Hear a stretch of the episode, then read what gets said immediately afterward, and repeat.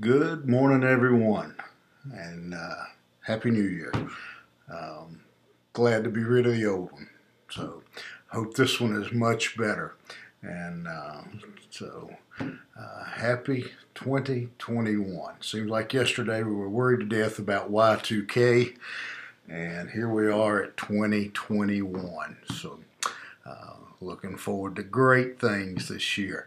All right, uh, let's kick this year off like we finished last year. Grab your Bible and let's go back to the 51st Psalm. We'll be finishing it up today, looking at the last uh, couple of verses and how David uh, wraps up his um, his confession.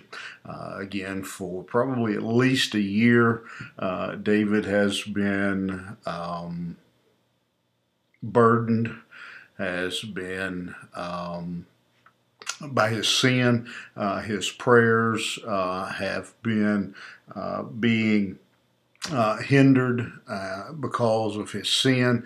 Uh, and so, after his confession, the first thing David is going to do is intercede on behalf of his uh, his city of Jerusalem, uh, and again, his sin uh, has uh, affected not only him but um, his nation. Uh, again, certainly other nations um, had um, heard uh, of David's sin and his situation, and so now David is going to pray. Um, the first thing he's going to do is pray for for Jerusalem and the people and the and the well-being uh, of uh, of his nation. It begins in verse 18. Uh, says, Do good in thy good pleasure unto Zion, which, which is Jerusalem. Uh, build thou the walls of Jerusalem. Uh, and so again, David was wise enough, I think, to know uh, that his sin would affect the nation. Uh, I'm afraid some of our leaders today don't understand that, uh, but David did, and he knew that uh, that his sin would have a direct impact on uh, his people uh, and his country. Uh, and so now David is begging God and, and requesting of God that God would intervene and to help Jerusalem uh, to be stronger and, and to prosper.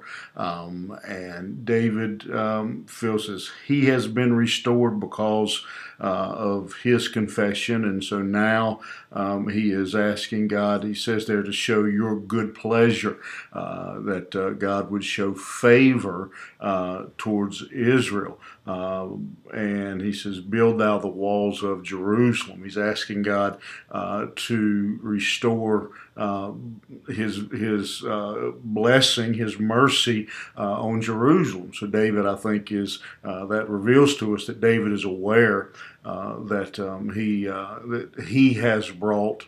Uh, trouble um, on uh, Jerusalem, uh, brought trouble um, on on his people, and so he's requesting that again that God would build, help strengthen the walls. Um, we know the story of Nehemiah and the rebuilding of the walls of Jerusalem, and in those days, having a strong, adequate wall around your city uh, was not only really kind of your first line of defense, it was your main defense.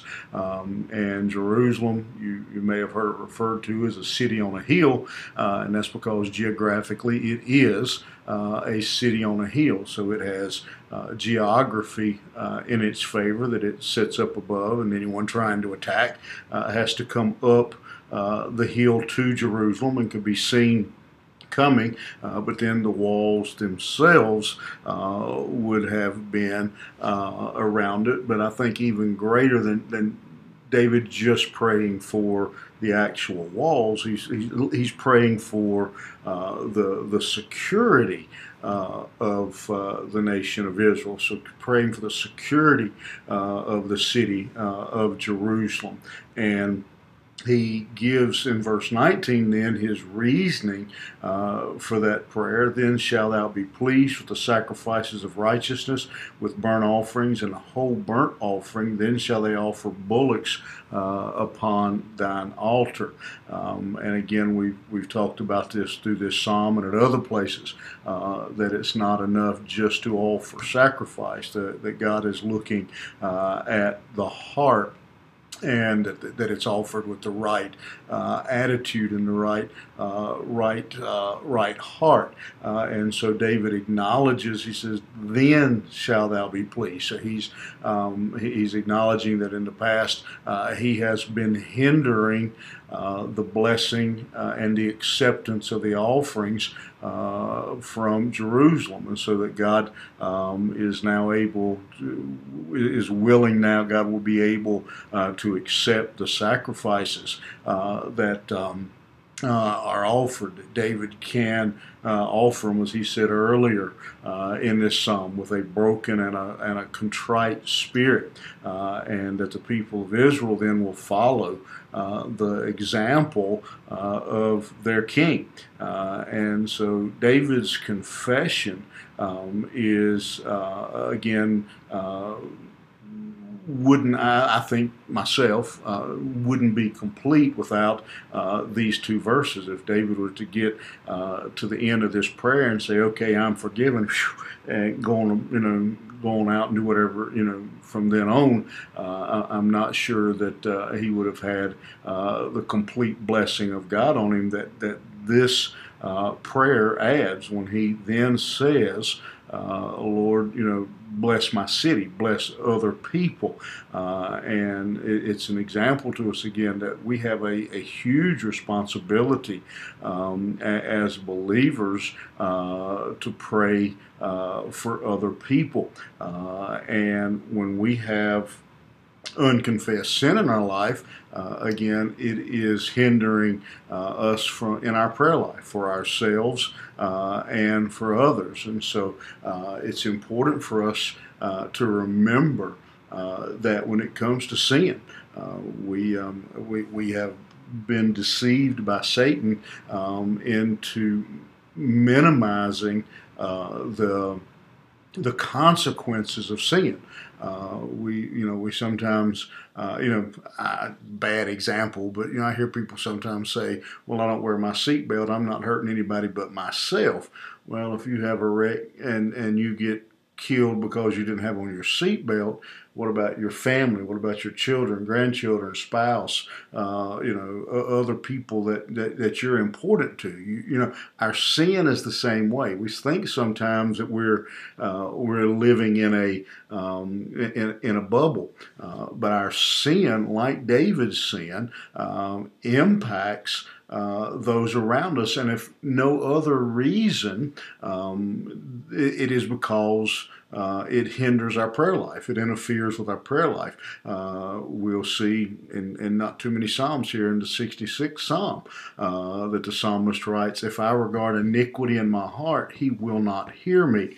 Um, and so, not only do the consequences of our sin, we see the consequences of David's sin play out in Uriah's life and other people's life. Uh, but there are, you know, multitude of unnamed people uh, in Jerusalem, in Israel, um, who were affected because the king's prayer life uh, had been hindered uh, due to his unconfessed sin. Uh, and so, we we need to really um, really give that some some real close consideration to understand uh, that unconfessed sin in my life hinders my prayer life and keeps me from being able to pray uh, for my children or my spouse or my church or my nation or my friends uh, the way I need to, the way I should, the way they need uh, for me to pray for them. Uh, you know, for our children, our, our lost loved ones, um, our our you know we, we're you know living in a uh, a time of uh, pandemic. We can't pray for those around us that are sick and hurting when there is in the way we should uh, and be as effective and have the power in our prayer life uh, as is possible uh, when we have unconfessed sin uh, in our life. And the really sad thing about that is one of the reasons Christ died was so that we could have that bold, as it's described in the New Testament, access uh, to the Father, that we can come before Him boldly. We saw that veil that was torn from the top to the bottom uh, after the resurrection, after the crucifixion, uh, so that symbolizing that we have that access uh, to the Father. Uh, and so it's extremely important for us today uh, to understand uh, the um, the importance uh, of confession, uh, that we're not just hurting ourselves, that it does affect uh, those around us and impacts uh, other people. Uh, and so I hope you'll think about that today. It's a good way to kick off your year. Uh, a good way to kick off the new year's is by doing some self examination and some confession if necessary. so that going into this year, you can have a, a powerful prayer life uh, and a right walk uh, with God.